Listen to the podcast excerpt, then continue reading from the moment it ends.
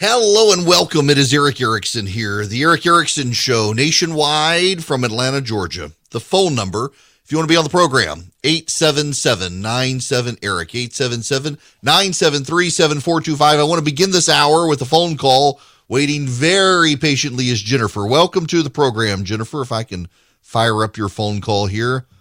And for some reason, there we go. How are you? Good. How are you? Good. Sorry to make you wait so long.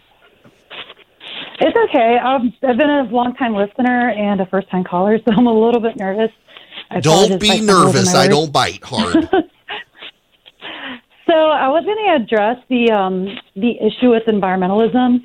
Uh, I'm not very old at all, but I do remember a time when environmentalism was less, uh, more or less. I mean, it was it wasn't necessarily a movement as it is now. It seems as if it became a harder movement uh, in recent years. Um, and I remember a time they used to call it uh, global warming. Right. And because we're not seeing global warming happening per se, I mean, I've been seeing blizzards being reported in parts of the globe that I would never have imagined.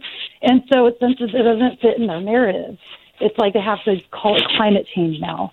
Um, and I remember it was before. It seemed like it was more of a like, um, how could I say, kind of like a collective concern about recycling. It was very basic, and now it's like a, a full blown attack on the economy. Because you got like mm-hmm. Agenda 2030 coming, and you got all these car manufacturers saying that they're going to, uh, you know, ban the sale of uh, fuel powered vehicles, and it's really going to put you know everybody in debt to a degree that we would never imagine.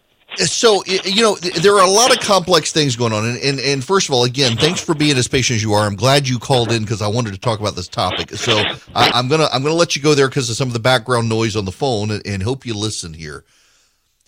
You've got a a lot of this. Uh, people on the left are very dogmatic in denying it, but it's been, I think, comprehensively documented enough to understand what's going on here. In the 1980s in the 70s and 80s the soviet union funded a anti-nuclear peace movement around the world. The, as the united states was building nuclear weapons in the arms race with the soviet union the soviets attempted to cede ground to uh, anti-nuke movements and peace movements around the world that would attempt to build pressure campaigns in the west against nuclear weapons because they were having a hard time competing with Ronald Reagan's arms race. And particularly when Ronald Reagan embraced the idea of Star Wars, a space defense system to shoot down missiles, well, they had to do something. That morphed over time into a segment of the environmental movement, where a lot of the people who were the anti nuke peaceniks became uh, anti nuclear power uh, greens and those green movements around the world, many of them funded by the Soviet Union, were political operations designed to shut down Western style capitalism and undermine the free markets around the world through advocating uh, environmentalist causes and sustainability and, and going after the energy plans of the West.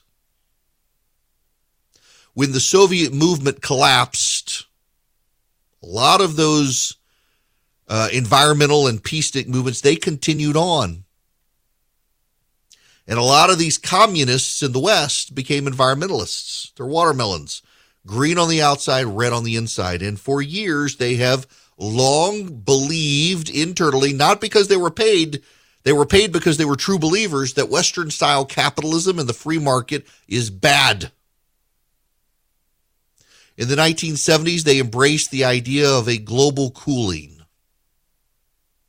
They gave, uh, embraced the idea of, of Malthus, the Malthusian idea that uh, the world was going to starve to death because there would be so many people and we needed population controls on the planet in the West to contain Western growth. Never happened. They lacked faith in the free market. Well, global cooling became global warming. I remember Time magazine started writing about this in the late 80s. Global warming. The world was going to grow, uh, grow warmer and warmer, the, the greenhouse gas effects.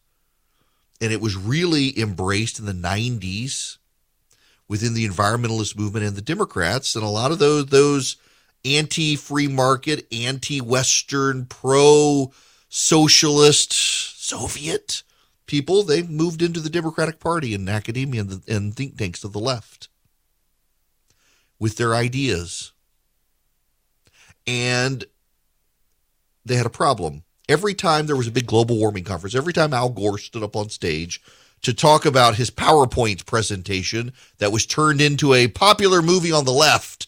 They love this documentary. What was it called? Now I can't remember the name of it now, but Al Gore, when he left the White House as vice president, uh, toured the nation with his fear mongering about global warming and the need for environmentalism. Had a PowerPoint presentation that he turned into the, this epic presentation. People, my gosh, on the left, they ate it up absolutely ate it up. Earth in the Lurch or whatever it is. Um, and it, it just absolutely, you know, inconvenient truth. That's what it was. Inconvenient truth. Well, the problem was every time Al Gore would go around selling this and the environmentalists would get together, there'd be a blizzard. There'd be a big snowstorm.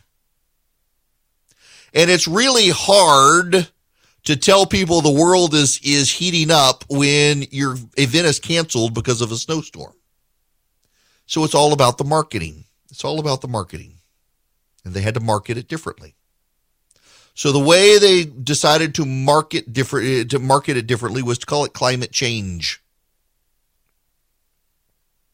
And it's all about the marketing because you see the, the underlying idea within the inconvenient truth and the idea of global warming is that as the world warms, there will be crazy climate phenomena that happen. Some places the world will have blizzards at random parts of the year.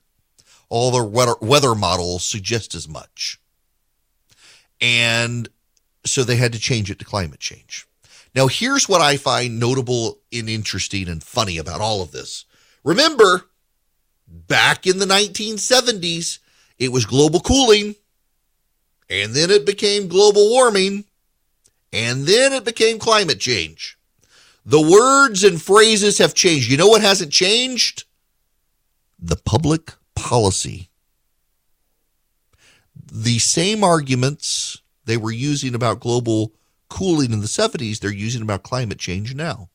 The government needs more control. There needs to be more command and control. There needs to be more government oversight. There needs to be a crackdown on population. There needs to be a crackdown on supply. There needs to be a crackdown on consumerism.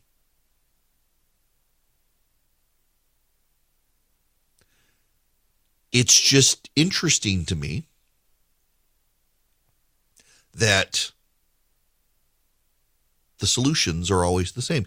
It's very much like the Democrats with Build Back Better. They claim that Build Back Better will actually fight inflation. They claim Build Back Better will fight sexism and misogyny. They claim Build Back Better will fight climate change. They claim Build Back Better will everything the Democrats want. They claim Build Back Better will do. It's what it, it's one of the things they always do. Their solutions are always the solutions you need. But what do they actually want to do for climate change. They want to control you. They actually want to tax the poor. You see, the dirty little secret that the left embraces in their aristocracy is that the rich people can afford to do this stuff and the poor people, well, they're the big polluters anyway. The poor are the mouth breathers, so drive up taxes on them and they will breed less. They will get population control through costs. You force the poor families' costs to go up so much, maybe they'll stop having kids. Maybe they'll go get abortions that the government will pay for. And they will control you by controlling costs. You know, so here's the irony here. On the right, for the last couple of years, there's been this obsessiveness and, and the, this just epistemic belief that uh, the government's positions on COVID are all about controlling you, and they never really have been. They've been because the government got a lot of stuff wrong and they lack the humility to admit it. They, they have been because the government promised you the vaccines would get rid of COVID, lockdowns would get rid of COVID, they would get rid of COVID. They've never been able to get rid of COVID. COVID's beating them and they can't admit they were wrong. They don't want to admit they were wrong. And so we're still forced to deal with things that we shouldn't have to deal with because they can't admit we're never getting rid of COVID. It was never about control. It's about their lack of humility and admitting they got it wrong. They screwed up. It's the environmentalism that's about the control because they need to control you and your behavior and your consumerism in order, in their belief, to save the planet. And you've kind of called them out on their BS over time. You're calling BS on them because it was global warming, but now there's a blizzard. There's an ice storm moving through the southeast. My sister is sending me pictures. The power has gone out. She has her cell phone still. There's ice everywhere. Trees are splitting in half. Of course, it's February. February is in the season known as winter, when the climate changes to cold. The climate always changes. See, it's it's non it's non falsifiable because the climate always changes, so they can call it climate change. Now they say we're going to have more extreme weather events. I will tell you, I have embraced the idea that the climate is changing in ways that hasn't changed before, in large part because of our influence on the planet. And all you have to understand is there are seven billion of us. If we live in a symbiotic, coherent ecosystem that is global, we, of course, affect the planet in some way. The solution, however, is not for us to give up our existence, hold our breath and die, or change our way of life. It's to adapt because we are, we've always been told, highly adaptable. But see, they don't like that solution. And that's the big tip off here on the problem. The solution should be that we adapt. Why? Because we shouldn't have to give up our lifestyle. In fact, the United States has fewer emissions now than we did 20 years ago. China has more. They don't want to take on China. Why? Communists. They can't control them anyway. They want you to give up your way of life because that's what it's always been about at the heart of the environmentalist, aggressive environmentalist movement has always been a hatred for Western free markets and capitalism and Western values. The Soviets became the environmentalists, and they still hate the West if they loved the West, if they loved the free market, they would want us to adapt. They would want to innovate. They would want to prioritize innovation instead of the status quo. But they don't want to do that. They just want to force you to give up. They want you to force you to give up your light bulbs. They want to force you to give up your car. They want to force you to give up your beef. They want to force you to give up your pork. They want to force you to give up everything you love and put you in a pandemic ridden city out of rural areas so you're not burning gas. And if you're out there, you got to buy an electric tractor because it's all about making you give up your way of life. And they've invented an emergency. We've got 10 years left.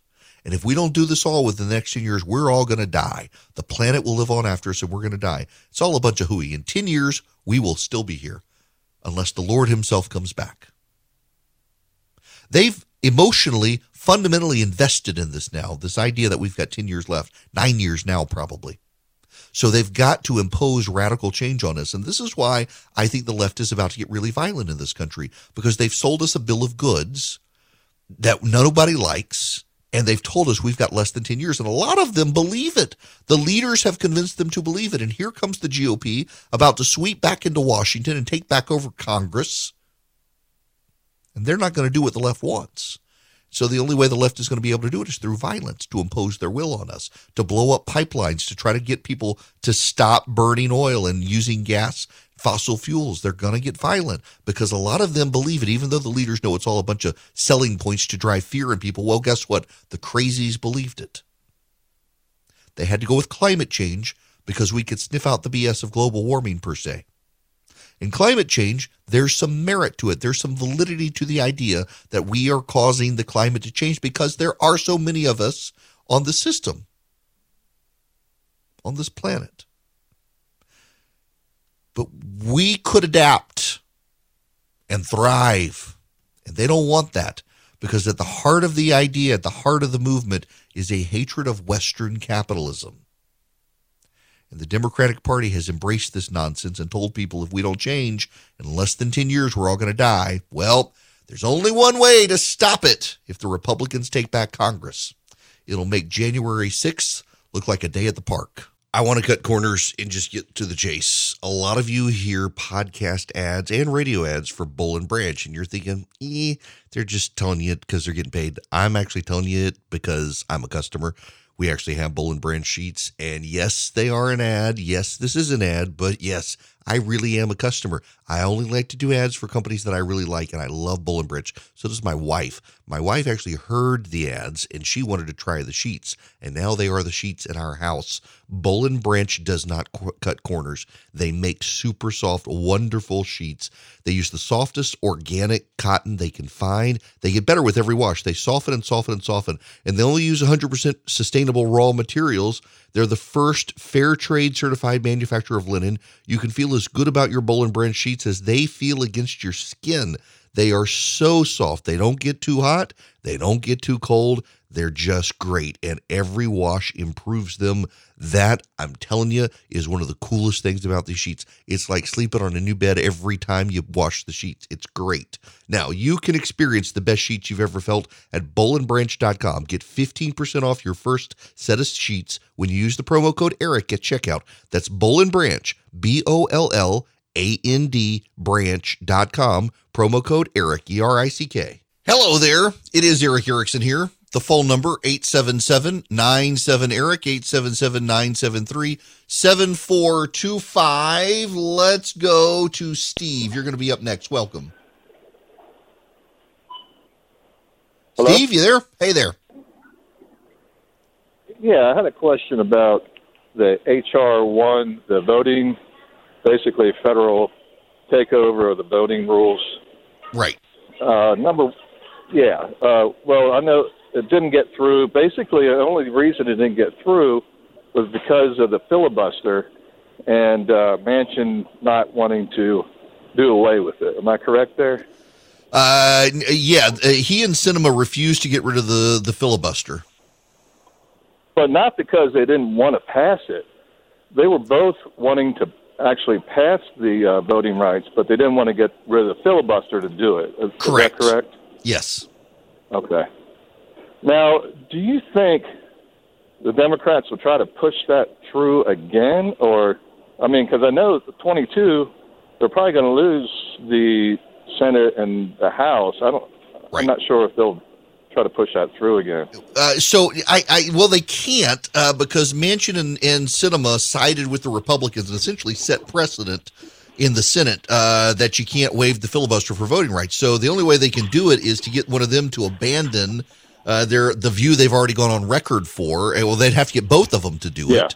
And they they can't Yeah. get them to do that. So they can bring it up all they want. It's not going to get passed. And now you know they've got a problem. Uh, the New Mexican senator uh, I, I- Luján is out with a stroke for the next six weeks, and so now there are actually Oh, more wow. Republicans in the Senate than there are Democrats. Now there's a controlling resolution that was passed in January that designates uh, Chuck Schumer as the man who controls what gets to the floor of the Senate. So Mitch McConnell is not suddenly the majority leader, but if Chuck Schumer brought anything to the floor right now, there are 50 Republicans and 49 Democrats, and so it would get killed. He can't bring anything to the floor right now, or it would immediately they, the Republicans would bring it up for a vote and then vote to kill it. So he can't do that at all for the next six weeks while that senator is out recovering. Uh, there's there's just no way for the Democrats to get anything done for the rest of the year. In fact, they've approached Joe Manchin about Build Back Better. They want to compromise, and his response was uh, one, Build Back Better is dead, and two, I'm happy to do more on infrastructure, but it's got to be less than $1.75 trillion. In other words, the Democrats, they can't really do anything. Uh, Manchin and Sinema have held them hostage. Here's the bottom line Chuck Schumer made a fatal flaw. He decided to govern the United States Senate as if the Democrats had 55 seats instead of 50. He decided to rule the Senate as if they had a mandate for a major change in the country, which they don't. The problem with all of this, frankly, is that he had to do it that way. If he did not do it that way, there would be a revolt among the progressives. The Democratic Party is held together with thread. And it is about to, the threads are about to rip, and they're going to go to war when the Republicans take back the House and the Senate. You're going to see open warfare on the left and a lot of blame. Remember, in Florida now, Democrats, a majority of Democrats, say they would prefer Hillary Clinton to Joe Biden in 2024. That's a real problem for them. Hello there. Uh, so, Glenn Youngkin, governor of Virginia, has been doing an event in Alexandria, Virginia. He wants the state legislature to uh, get rid of, there's a grocery tax in Virginia. It is a specific grocery store tax in Virginia, apparently, from what I'm told. He did a roundtable discussion at a Safeway grocery store, chain of grocery store, and uh, about this. And on the way out, a Karen in the grocery store says, Governor, where's your mask? You're in Alexandria. Read the room. The governor was not wearing a mask. Um, and so he left smirking. And he's not going to put on a mask. It is amazing how the left in this country is just, uh, masks are now a, a sign of their virtue. Fascinating. Okay, to the phones we go. Tom has a question. Welcome to the program. Tom, how are you? Hey, good, Erick. How are you today? I'm great. What's going on? Hey, hey I got a I got a question for you on constitutional law. Is it possible for the Senate to pass a bill that requires a 60 vote majority in order to change the filibuster rules so we don't have to keep going through this every time the Senate changes power? Oh, this okay. Uh, yes and no. This is this is kind of complicated. So, Tom, I'm gonna I'm gonna do a courtesy for you. I'm gonna leave you on the phone. So as I'm talking, if you have questions, uh, you can ask because okay. this is a little bit complicated. So the the Constitution, the reason the filibuster is constitutional is because the Constitution says the House and the Senate get to make their own rules. So the filibuster is in the rules of the Senate. And it's not written as you got to have 60 votes to get anything passed. That would be unconstitutional because the institutions have to embrace democratic norms. What it is, however, is you got to have 60 votes to cut off debate. That's what the filibuster is. You've got to have 60 votes in the Senate to stop debate.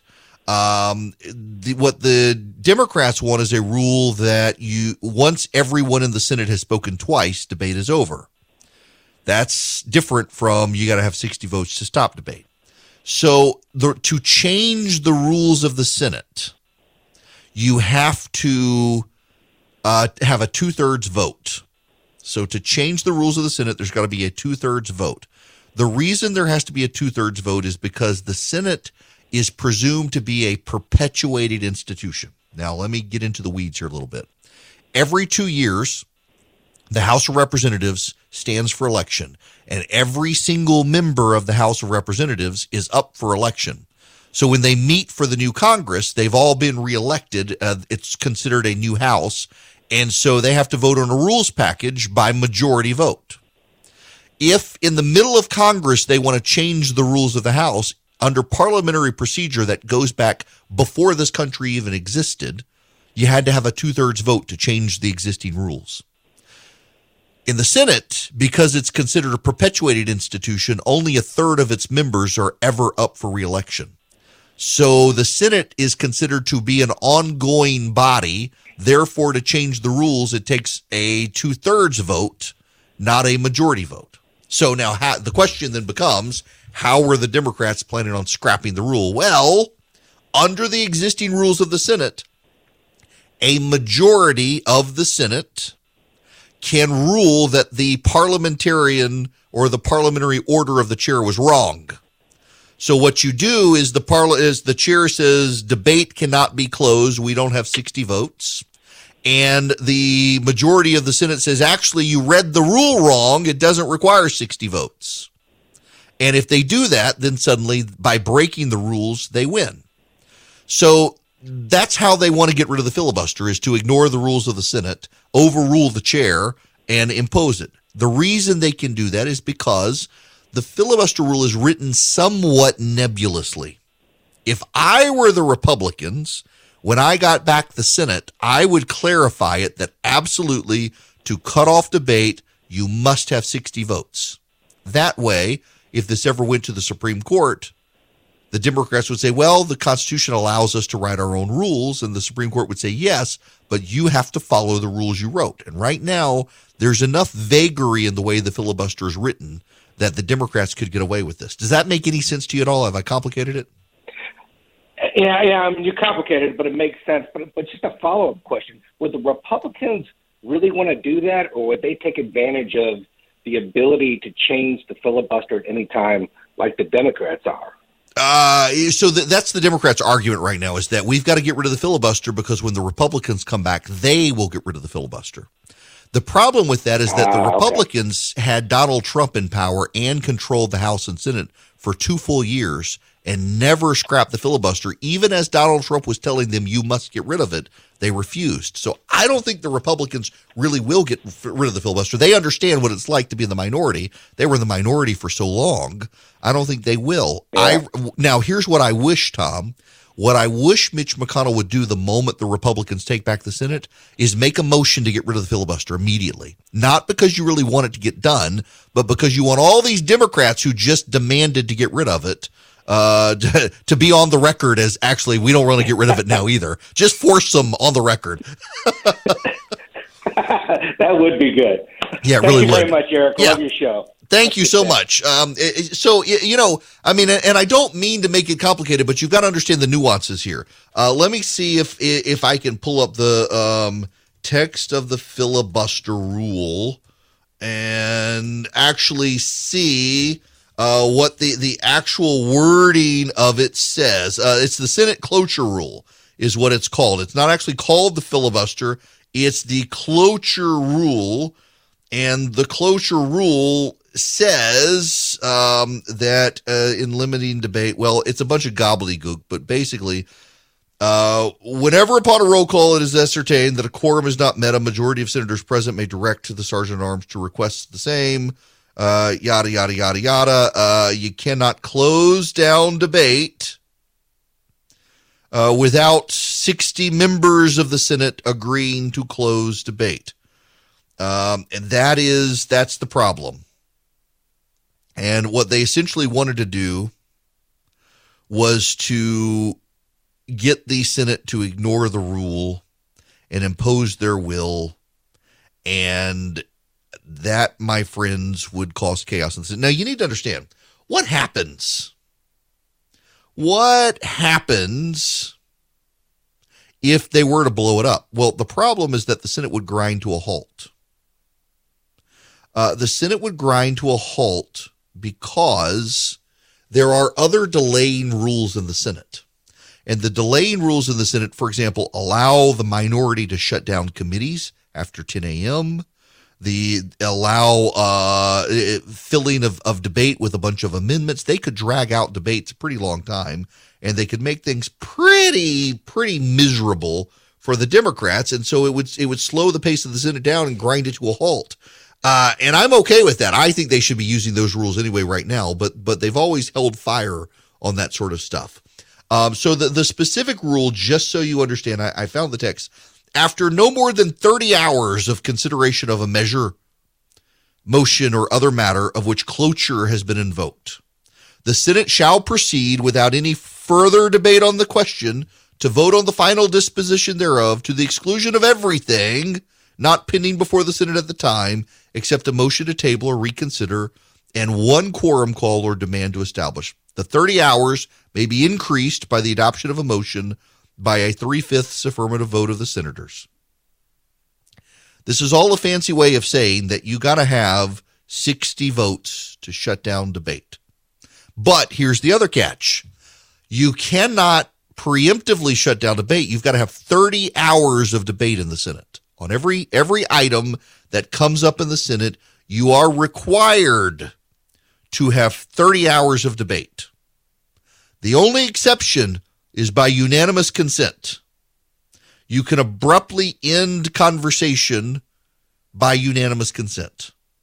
And what the Republicans often do, and the Democrats as well often do, is they end unanimous consent. uh, or they give unanimous consent, they shut down debate immediately, and they proceed. The Republicans would stop giving unanimous consent to anything in the Senate, and it would drive everyone crazy, but it would grind the Senate to a halt, and that's why the Republicans would do it. You know, it, it's it, there's a level of lawlessness the media, and this is one reason Republicans are so mad at the media here is because there is, frankly, a level of lawlessness in what the Democrats want to do to get rid of the filibuster. And the media is in on the game. The media supports the Democrats getting rid of the filibuster to pass these things and that's that's a real problem. I think that that's a real problem overall, in large part because uh, you've got to respect the rules for us to have a functioning republic. And what the Democrats say is that the Republicans they're trying to undermine democracy. The Republicans are trying to undermine people's ability to vote. So, what is the Democratic solution? To undermine the Republican institutions, and we are ultimately a republic, not a democracy. Now, that's somewhat word quibbling, and it is my pet peeve. I get people who yell at me all the time when I talk about our democracy. Uh, the history here, very quickly, is that we embrace the ideals of the Roman Republic. Well, a republic is the Roman version of the Greek democracy. It's just a language issue. The Greeks and Romans implemented republics and democracies in different ways. In Greece, the typically all the people would get together and cast votes. In Rome, it was representative, so you would designate representatives, and they would vote democratically on behalf of you. So they operated somewhat differently, and we went with the Roman system. But you got to remember there was a big language barrier. Uh, in in the Roman Empire between the Greek half and the Roman half. It's actually one of the reasons uh, there were all sorts of problems in the early Christian church over time. Uh, when Constantine shifted the imperial capital to Constantinople, it caused all sorts of problems in the languages of the church because the Western church valued Latin and the Eastern church valued Greek, and they had to find words for which both sides had something in common. So, one reason, by the way, just at random history, and someone sent me hate mail for talking about this in such a way, he offered no grace for my imprecision, but nonetheless, I'm going to do this again. Do you know why in Christendom we talk about the three persons of the Trinity? Any idea? So the word person comes from the Greek and Latin word for the actor on a stage. If you know anything about history, the way the Greeks and the Romans would do plays is there would be a couple of people on the stage and they would have masks. And every time they put on a mask, they became a different character, a different persona. And so the Greeks and the Romans had that word persona in common. It was one of the very few words they could use in common tongue so both halves of the empire could understand a way to explain the Trinity. Now, they were not saying, they were not embracing an idea of modalism. This is where this guy sent me hate mail that, oh, you're saying that it's modalism. First he's God the Father, and then he's God the Son, and then he's God the Spirit, and that's heresy. No, that's not what I'm saying. I'm saying First of all, they had to find a common word to bridge the divide between the Eastern Roman halves of the empire. And that word was person because they all got the idea of a man on a stage with three different masks, and those masks were the personas of the of the, this this one person. That's how they came up with the idea of three persons to explain the Trinity, three masks. Now that doesn't mean modalism. They went deeper than that. It doesn't mean God was first in heaven and then he was on earth and the throne in heaven was empty and then he's the spirit floating around. It's not what they meant. But they needed at least a foundational word to get there. We to this day quibble over language over are we a republic? Are we no we're a democracy? No, we're a republic. It's just the Romans called their democratic system of government republic. The Greeks called their system democracy. They operated in slightly different ways, but they really meant the same. That's why I don't get bent out of shape when people say use democracy and republic interchangeably. Technically, we're a republic because we embraced the Roman Republican ideal. But all the Roman Republicans were doing was taking the Greek system that preceded them and implementing it themselves. But my gosh, people like to argue over these sorts of things and and they can see no reason and no realm to compromise when language itself over time becomes a compromise. The problem here is that in our 21st century, The postmodern wokes have decided language creates reality, and so they're trying to grab hold of all of language and very rapidly twist the meaning of words, and that makes everybody sensitive about these sorts of things. It gets very annoying over time. Hello there, it is Erick Erickson here. The phone number is 877. Well, you know what? It's too late in the day. I'm sorry. You you just you can't you can't call me now. I do need to tell you this hour of the program is brought to you by First Liberty Building and Loan. Um, you know, First Liberty, eh, they do loans and deals $750,000 and up for small businesses. I used to say 500,000, but my gosh, uh, they just keep helping businesses and uh, they're at 750,000 and up. If you've got a business and you need to grow, and banks are telling you no, reach out to them. FirstLibertyGA.com. They can help you nationwide. FirstLibertyGA.com. Now, I got other stuff. I find this fascinating. Have y'all heard about Tucker Carlson's uh, ratings demo? I, you know, I look, I, I like Tucker. I don't watch the show. He and I, we don't see eye to eye on a ton of stuff. But he's a good dude. Um, and people really hate him on the left. Some people on the right really hate him. I think he's fine. He, he he's found his wheelhouse. He's doing well. You know what? Democrats, Democrats watch Tucker Carlson more than they watch MSNBC, more than they watch CNN. 42% of Democrats in the demo, that's 25 to 54 year olds, watch uh, Fox, 33 watch CNN, 25 watch MSNBC. So uh, only 25% of self described Democrats watch MSNBC, but MSNBC has ratings higher than CNN. There aren't enough conservatives hate watching MSNBC. That must be super far lefties who don't even consider the Democratic Party left enough for them who watch MSNBC. Uh, the data shows that Tucker Carlson's 9 p.m. show is one of the top news shows among Democrats in the demo and has one of the most diverse audiences out there. This is from Nielsen MIR, MRI Fusion. Fascinating stuff. Uh, conservatives don't really tune in to CNN. Most of them go to Fox. They don't really go to Newsmax or the other programs. They're still sticking with Fox, even though Newsmax has shown some growth. But Tucker Carlson has a far more diverse viewership than CNN or MSNBC. I'm not surprised by that because whether you like Tucker Carlson or not, he's more likely to make you think about issues than his counterparts at the other networks who just want to yell at you and tell you what to believe. And if you want to see this on display, there's a story about Rudy Giuliani out. Now, I got to tell you, I want you to know something very important. If I were to ever appear on The Masked Singer or Dancing with the Stars, it would mean I failed at life and my career is over. Rudy Giuliani was on The Masked Singer. Apparently, when he took his uh, helmet off, his character's mask off, it was revealed that it was Rudy Giuliani and Ken Jeong and Robin, um, what's his name? They stormed off the stage, Robin Thicke. They were horrified that it was Rudy Giuliani. They were deeply offended that he was involved.